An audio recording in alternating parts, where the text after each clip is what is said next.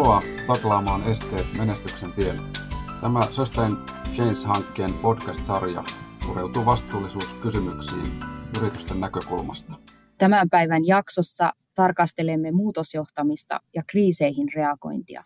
Mitä ne ovat ja minkälaisia hyviä käytänteitä muutosjohtamiseen yrityksille voisi suositella? Mun nimi on Hanna Tölli.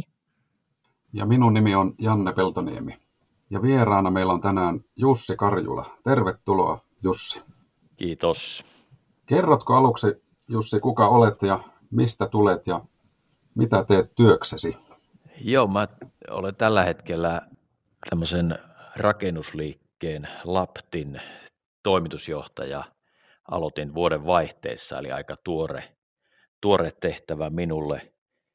Sitä ennen oli aika pitkään toistakymmentä vuotta Hoivatilat-nimisen yhtiön toimitusjohtajana sieltä ihan starttivaiheesta listautumiseen ja, ja sitten lopulta, lopulta kävi niin, että, että ulkolainen kilpailija tai kumppani osti koko, koko yhtiön omistuksen ja yhtiö jatkaa toimintaa sitten osana tämmöistä eurooppalaista konsernia, jäi sieltä sitten reilu vuosi sitten puolitoista vuotta sitten pois toimaritehtävästä ja vuoden päivät olin tuossa erilaisissa hallitus, hallitustehtävissä ja Oulun seudulla Muhoksella asustelen perheeni kanssa ja erilaiset liikunnalliset aktiviteetit on, on sitten tärkeitä vapaa-ajalla ja, ja perheen kanssa. On mielenkiintoinen ura jo takana ja monia mielenkiintoisia vaiheita varmasti edessä. Tämä podcast-sarja tosiaan on osa yrityksille suunnattua vastuullisuuskoulutusta. Mitä sinä, Jussi, ajattelet sanasta vastuullisuus ja mitä se tarkoittaa sinulle? Teema ja termi on viime vuosina nostanut päätään voimakkaasti, mutta itse olen ollut noin kaksikymmentä vuotta toimitusjohtajan tehtävissä ja ajattelen, että se on aivan keskeinen osa ollut aina yritysten ja, ja pitää olla yritysten johtamista. Että kaikki, kaikessa siinä tekemisessä mietitään vastuullisuutta.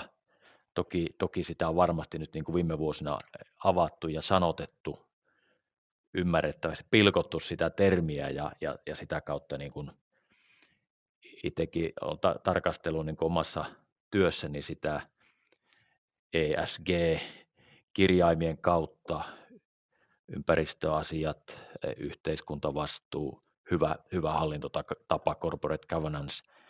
Ja sitten edellisessä työssä ja nykyisessä työssäkin, niin, niin näissä yhtiöissä on ollut keskiössä henkilöstö, henkilöstövastuu ja, ja tuota, sitten tämmöinen taloudellinen vastuu on myös tärkeä osa, osa niin kuin vastuullista yrittämistä ja, ja yrityksen johtamista. Mutta että ehkä vielä, vielä tähän niin kuin isoon kuvaan, niin ehkä minusta mä oon tämän teeman ääressä kun on ollut, niin mä oon puhutellut Kirsti Paakkasen, edesmenneen Kirsti Paakkasen business-filosofia, joka mielestäni aika hyvin kuvaa semmoista kokonaisvaltaista vastuullisuutta, mikä, mikä pitäisi liiketoimintaan liittyä. Ja Kirsti on, on sanonut näin liittyen siihen Marimekon johtamiseen, että minulla on business-filosofia, joka toimii, kun ei ensimmäisenä ajattele rahaa, vaan sitä, että työ onnistuu ja siinä on sydän mukana. Raha alkaa virrata ovista ja ikkunoista. Eli se järjestys, missä asiat, asiat kulkee, että tehdään hyvin asiat ja ihmisiä kunnioittaa ja, ja, ja ympäristöä kunnioittaa ja näin edelleen, niin, niin yleensä sitten hyvää tekemistä seuraa myös hyvä taloudellinen tulos. Oikein hienoa kuulla. Ja tosiaan tänään puhutaan muutosjohtamisesta ja kriiseihin reagoimisesta, mitkä on toki tärkeitä ja olennaisia vastuuden osa-alueita.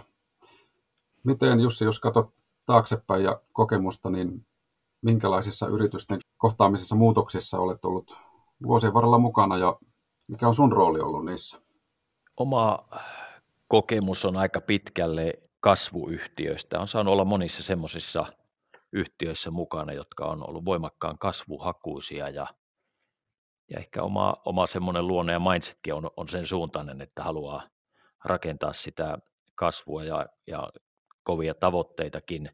Mutta sitten kyllähän aina kaikki ei mene niin kuin Strömsössä, että sitten siihen matkan varrelle on, on kaikissakin yhtiöissä aina tullut semmoisia haastavia vaiheita. Ja, mutta päällimmäisenä varmaan on mielessä tavallaan, että hän, jos puhutaan muutosjohtamisesta, niin, niin tämmöiseen voimakkaaseen kasvuun liittyvät asiat en, ensimmäisenä, että, että on ollut yritysostoja, listautumisia, pörssilistautumisia, yritysmyyntejä ja, ja ihan uusien yhtiöiden aloittamisia, jossa on, on lähdetty niin kuin startup-vaiheesta, menty kuolemanlaakson yli ja, yli ja sitten löydetty ehkä se tapa, kestävä tapa tehdä sitä liiketoimintaa. Ja on saanut olla sekä operatiivisessa johdossa toimitusjohtajan roolissa kolmessa eri yhtiössä ja, ja sitten hallituksen jäsenenä varmaan tässä pari vuoden vuosikymmenen aikana toistakymmentä yhtiötä, missä on ollut hallituksessa jäsenenä tai, tai muutamissa puheenjohtajanakin ja, ja nä, näkemässä sitä niin kuin, niistä, niistä rooleista näitä kasvuvaiheita ja, ja kasvukipujakin, mitä, mitä aina yritystoimintaan liittyy. Mitä sitten, jos sä peilaat näitä sun kokemuksia ja tätä työkokemusta, mitä sulle on tullut, niin mitä sä pitäisit niin kuin muutosjohtamisessa kaikkein tärkeimpänä asiana nostaa esille ja miksi näin? Ja sitten jos ajatellaan, että on näitä kuolemanlaaksoja ja on, on sitä muutoksessa elämistä, niin pitääkö sen yrityksen niin kuin päästä siitä yli vai onko se enemmän semmoista sopeutumista? Jo varmaan aina on, on se muutos läsnä ja, ja ympäristö muuttuu ja, ja pitää olla ajassa kiinni tekemisessä. Sitten tulee tämmöisiä koronatyyppisiä tai, tai sotatyyppisiä ankaria shokkeja, jotka vaatii kyllä sitten paljon enemmän vielä, vielä semmoista muutosherkkyyttä ja kyvykkyyttä. Ajattelen, ajattelen sillä tavalla, että, että tämmöisissä tilanteissa, jos tuo korona on vielä meillä kaikilla, kaikilla hyvin mielessä, niin kyllähän se vaati tosi nopeaa niin kuin kyvykkyyttä sopeutua siihen uuteen tilanteeseen, rakentaa vaikka myynnin työkalut ihan eri tavalla kuin on aiemmin, ehkä varsinkin business to business maailmassa tehtiin kohtaamalla ne kaupat, niin, niin sitten otettiin etätyökalut käyttöön ja, ja vaikka asuntokaupassa siirryttiin siinä vaiheessa siihen, että kaupat saatettiin tehdä etätyökaluilla, kun oli aiemmin allekirjoitettu käsin ja ja lainsäätäjä tai, tai säädökset ei mahdollistanut sitä etätyöka- et, etäkaupan tekemistä, niin tavallaan tämmöiset kriisitilanteet on myöskin mahdollisuuksia uudistaa, voi sanoa, että jämähtäneitä, jämähtäneitä asioita. Ja kyllä mä ajattelen niin päin, että yrityksen pitäisi olla koko ajan semmoisessa valmiudessa niin kuin sopeutua muutokseen. Puhutaan tämmöisestä strategiaelastisuudesta, että olen innostunut strategiatyöstä ja olen nähnyt sen, että kun on selkeä strategia, se on niin kuin tärkeä osa sitä yrityksen johtamista normioloissa ja muutoksessa, että on selkeä strategia, joka on kirkas, se pitäisi olla uniikki, ettei aivan samanlainen kuin kaikilla muilla, vaan siellä oikeasti pitäisi olla tunnistettuna ne meidän eriomaisuustekijät. Sen avulla johdetaan sitä, sitä yhtiötä niin, että ihmiset, ihmisten pitää ymmärtää, että mikä se meidän tekemisen tarkoitus on, mikä on se merkityksellinen tehtävä, mikä meillä on, juuri meillä on tässä, tässä yhteiskunnassa ja, ja tällä yhtiön sisällä sitten taas yksittäisillä työntekijöillä.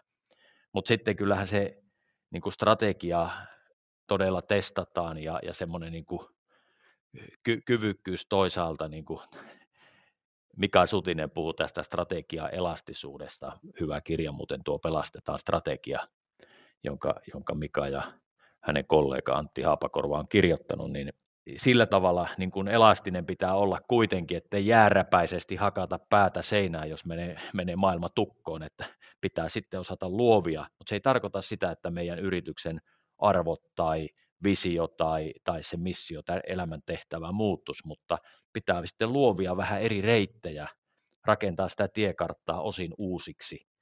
Ja, ja paljon lukenut bisneskirjoja, jäänyt mieleen Matti Alahuora, toinen hyvä kirja johtajuuskirjasta, semmoinenkin näkökulma, että kriisiajat ja vaikeat ajat, ne on erinomaisia mahdollisuuksia pyrkiä irtiottoon kilpailijoista. Ja se on mindset-kysymys, että näetkö mahdollisuudet, että nyt on mahdollisuus, kun tulee vähän tummia pilviä, eh, ottaa irtiotto kilpailijoista vai, vai siirrytkö kilpikonnan puolustukseen ja peräännykkö.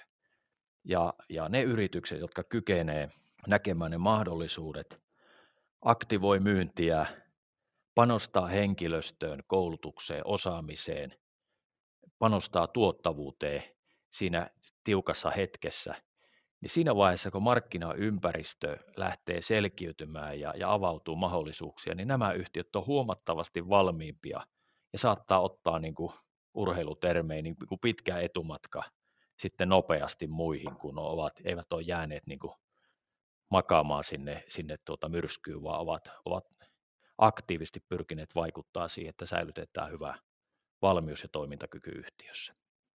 Kiitos, hienoja, hienoja ajatuksia ja pohdintoja. Ja tuossa tosiaan mainitsit vastauksessa jo näitä kriisejä ja sitten pandemiaa ja sotaa ja, ja sitten tätä erottautumista ja kilpailuetua, niin näetkö jopa niin, kuin niin pitkälle, että ää, näihin kriiseihin reagoiminen ja sitten muutosjohtaminen, niin kuin puhut valmiudesta, niin olisiko se jopa niin pitkälle, että sen pitäisi olla osa sitä normaalia toimintaa siellä yrityksen arjessa, vai tulisiko olla niin, että yritys on hyvin tehnyt asioita ennakkoon, jolloin pystyy tarvittaessa sitten repäsemään tavallaan sen kilpailuedun? Niin onks, jos nämä kaksi laittaa vähän vastakkain, normaali toiminta tai sitten ennakkoon tehdyt hyvin, hyvät valmistelut, että siellä on ikään kuin hyllyllä valmiina, että nyt lähdetään ja sitten lähtee, lähtee niin kuin kehittymään kovalla vauhdilla tämä, tämä tuota etumatka, niin miten näet vielä tällaista asetelmaa? Joo, tuo, tuossa on varmasti monta, monta oikeaa tapaa, ei ole yhtä oikeaa tapaa, tapaa toimia. Että ky, kyllähän se, niin kuin se hy, hyvä sanonta on, että onni suosii valmistautunutta. Et siinä mielessä, että voi sanoa, että itsellekin on aina ollut työelämässä haaste ja yritysjohtamisessa haaste tehdä niitä riskiluetteloita, että että mä niin kuin tunnistan itsessäni semmoisen vähän myyntimiehen luonteen, että aina on positiivinen ajatus, että kyllä joku ostaa meiltä, että mennään vaan eteenpäin ja painetaan täysillä, niin kyllä, kyllä, kyllä me tästä selvitään, mutta, mutta kyllä se fiksua on varautua tulevaan ja tehdä niitä riskiskenaarioita myöskin, ja me on nähty, nähty niin kuin tässä viime vuosina, että niin monenlaisia yllättäviä asioita voi tulla. Ja, ja siinä mielessä mä uskon, että niin kuin tavallaan semmoinen riskitietoisuus on varmasti meillä kaikilla ja yhtiöissä kasvanut, kasvanut että ehkä on liian voimakas sanoa, että semmoinen turvallisuushakuisuus on lisääntynyt, mutta, mutta se, semmoinen niin kuin terve varautuminen, että meillä on kassa kunnossa, että on mietitty asiat, että jos ei meekään ihan meidän budjetin tai businessplanin mukaan, niin me ei olla ensimmäisessä niin kuin kriisissä kontallaan. Tämän tyyppistä varautumista kyllä varmasti on, on hyvä harjoittaa ja, ja käyttää siihen aikaa ja johtamisessa ohjata, että, että varaudutaan, mutta kuitenkin ajattelen niin, että, että niin kuin liikkeen johtamisessa niin tärkeintä on pitää semmoinen valoisa vire, semmoinen tulevaisuuteen uskova ote siinä kaikessa tekemisessä, ja, ja se ei näin niin kuin toisiaan poissulkevia asioita, mutta että, että kyllä se, se tuota, nämä ajatukset, että, että ollaan, ollaan niin kuin herkällä korvalla, mutta hiihetään sitä oma, omaa hiihtoa ja, ja luotetaan, luotetaan siihen omaan tekemiseen, niin jotenkin näin, näin sitä ajattelisi, että se on semmoinen toimiva tapa. tapaa tuota päästä eteenpäin. Itse ajattelisin, että se vaatii myös tämmöinen yritystoiminta, menestyvä yritystoiminta, niin kyllähän se sellaista riskinottoakin vaatii, ei se muuten menesty.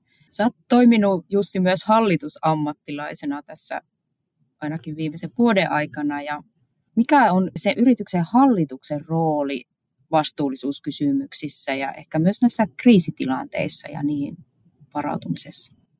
Kyllä hallituksen on tärkeää olla sillä tavalla siinä yrityksen tekemisessä kiinni, että se jo, joskus tuntuu, että pienemmissä yrityksissä varsinkin hallitus on enemmän semmoinen muodollinen kumileimasi, mutta silloin kun hallitus on osaava ja, ja toimii, niin, niin se on loistava johdon tuki ja sparraaja.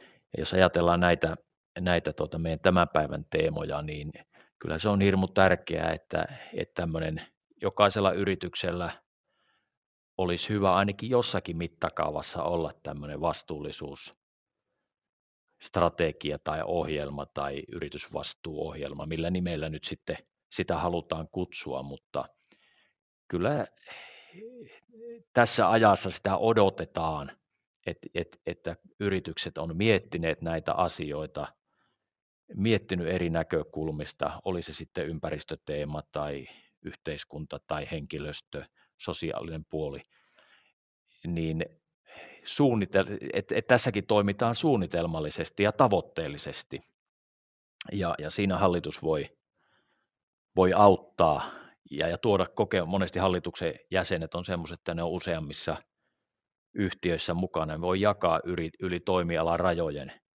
näitä kokemuksia ja sillä tavalla jalostaa sitä yhtiön tekemistä ja ajattelua, mutta, mutta sitten ehkä sanoisin vielä tähän, tähän ajatukseen, että tärkeää on kuitenkin, että hallituksessakin tuetaan sitä, että tehdään oma, oma hiihto, että et tässä vastuullisuusteemassakin on niin, ehkä näkee semmoista, että aika paljon on matkimista ja seurailua, mitä, mitä kilpailijat tekee näin edelleen.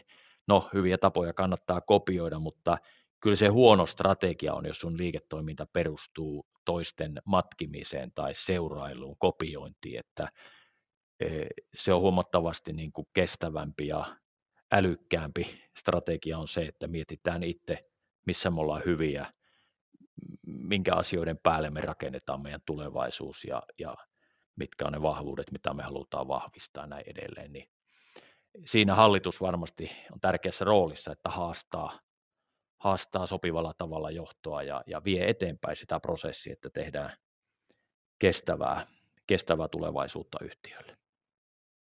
Tehdäänpä tähän loppuun vielä yksi syvä sukellus tähän vastuullisuuteen, ja me ollaan oltu jo hyvissä, hyvissä syvyyksissä, oikein hyvä pohdinta ollut, ja, ja tuota, kokeillaan vielä kerran tota, palata näihin kriiseihin, joista jo keskusteltiin. Ja niihin liittyen, niin voisiko sanoa, että nämä, nämä kriisit on pakottaneet yritykset huomioimaan taloudellista, sosiaalista ja myöskin ympäristövastuuta niistä näkökulmista. Niin miten näet, Jussi, että nämä muutosjohtaminen on näkynyt ja näkyy työssäsi vihreän siirtymän näkökulmasta? Kyllä se näkyy vahvasti eri yhtiöissä. Mä muistelen vähän menneitä. Viime vuonna mä olin tämmöisen startup-yhtiön kuin Aito Energia hallituksen puheenjohtajana.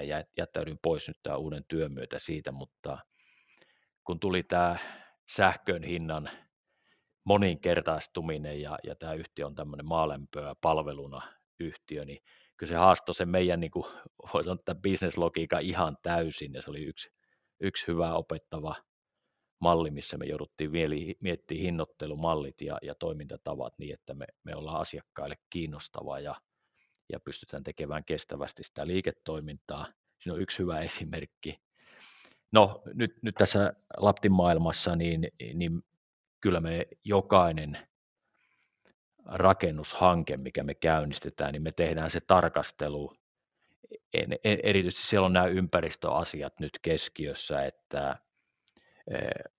A-energialuokkatavoitteet on tällä rakentamisen puolella semmoinen, mihin me pyritään jokainen meidän rakennushanke viemään. Se tarkoittaa, että siellä käytetään näitä uusiutuvia energiamuotoja, maalämpöä, aurinkopaneeleita, näin edelleen. Kiertotalous huomioidaan sekä siinä rakentamisen aikana, että sitten valmistellaan niin, että tulevat asukkaat voi siinä siinä talossa huomioida nämä ympäristöasiat, niin kuin kierrätysasiat ja tämän tyyppiset, sähköautopaikat, talotekniikassa monenlaisia niin kuin lämmön talteenottoon liittyviä asioita, tämän tyyppisiä asioita niin kuin siinä arjessa. arjessa ja, ja ehkä otan vielä kolmannen yhtiöesimerkin, on tuossa Lapwall Oy:n hallituksessa, joka on listattu puuelementti toimija, Euroopan markkinajohtaja siinä. Siellä tämä puurakentaminen ja hiilidioksidin vähentäminen rakentamisessa tulee lähelle. Ja, ja tuota, teollistuminen, rakentamisen teollistuminen niin, että syntyy vähemmän hukkaa, enemmän tehoja siihen tekemiseen. Ja se työ myös kustannussäästöjä säästöjä rakentamiseen. Ja, ja Lapwall on hyvä esimerkki, jos jotakin yritystä haluaa katsoa, miten siellä on tämä ollut edelläkävijöitä tässä ympäristöasioissa. Että sillä on muun muassa tämmöiset E P D-ympäristöselosteet kaikilla tuotteilla ja, ja näin edelleen, että rakentajat tietää, että mitä, mitä se elementti on syönyt ja minkä verran se on, se on tuota, vähentää, vähentää ympäristökuormaa ja, ja näin edelleen. Että tuossa muutama esi, käytännön esimerkki, mutta kyllä kaikkien yhtiöiden tänä päivänä pitää miettiä näitä asioita ja, ja tuota, se ei ole, se ei ole niin kuin, se ei ole mitään hörhöilyä, vaikka välissä tuntuu, että tämä helposti lähtee semmoisiksi hörhöilyksikin ja, ja tehdään asioita sen takia, että voidaan, voidaan niin kuin tuulettaa, että me ollaan tässä mukana, mutta, mutta se on ihan käytännön tekemistä ja fiksuja järkiperusteisia liikkeenjohdon päätöksiä, mitä, mitä tähän vastuullisuuteen liittyy. Ja niin kuin sanoin alussa, että, että, että vuosikymmeniä ajan niin tämä vastuullisuus eri muodoissa on ollut keskeinen osa sitä hyvää johtamista. Kyllä. Semmoinen lyhyt kysymys vielä loppuun, että ootko kohdannut muutosvastarintaa niin kuin näissä asioissa joko yhtiön sisältä tai ulkopuolelta tulevista, että oot rakennusalakin aika perinteinen ala ja tämän tyyppinen, niin kohtaako siellä muutosvastarintaa? No varmaan, varmaan on selvää, että, että kaikissa asioissa niin on, on, on edelläkävijät ja, ja sitten on ne vähän rauhallisemmin perässä tulijat ja, ja sitten aina, aina on, on, löytyy varmasti sitä niin kuin tietyllä tavalla muutosvastarintaakin, mutta, mutta ehkä tuohonkin voi, voi sanoa näin, että, että tuossa vielä otan yhden esimerkin Hoivatilat maailmassa, niin kun oli iso omistajien joukko, niin esimerkiksi tämä, että rahoittajat suosii vihreitä ratkaisuja ja suosii vastuullisia ratkaisuja, niin, ja, ja sitten asuntokaupassa asunnon ostajat suosii, niin, niin nämähän on semmoisia asioita, että ne on hyvin niin kuin pragmaattisia ja sitä työtä ohjaavia asioita, että sivistyneet yritykset haluaa tehdä semmoisia asioita, jotka on hyviä kuluttajille, jotka on hyviä ympäristölle, yhteiskunnalle, rahoittajille, työntekijöille. Eli kyllä se kuitenkin niin on semmoisen hyvin pragmaattisen päätöksenteon tulosta. Meidän kannattaa olla, olla aika etulinjassa vastuullisuusasioissa ja, ja tuota, hoitaa se oma, oma rooli niin, niin hyvin kuin osataan. Ja, ja sitä kautta mä niin kun, en semmoista suurta muutosvastarintaa tunnistanut, mutta varmaan semmoista tiettyä varovaisuutta ja, ja ehkä vähän pelkoakin, että tehdäänkö me vääriä asioita, jos me kovin, kovin innokkaasti lähdetään jotakin uutta tekemään. Että se, on, se on sinänsä luonnollista. Se on hyvinkin luonnollista ja hyvä kuulla näin. No niin, tässä podcastissa vieraanamme oli Jussi Karjula.